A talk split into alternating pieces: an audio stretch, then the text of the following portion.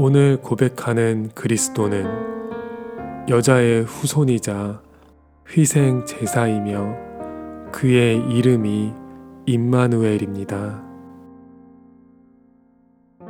예언대로 태어나셨으며 행하셨고 예언대로 죽으시고 살아나셨습니다.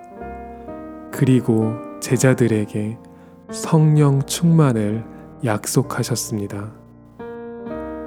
그는 부활의 첫 열매가 되셨으며 세상 끝날까지 함께 있겠다 하셨으니 지금도 그 이름에 능력이 있습니다. 인생의 근본 문제를 해결하신 오직 그리스도의 이름이 237개 나라에 증거될 것을 믿습니다.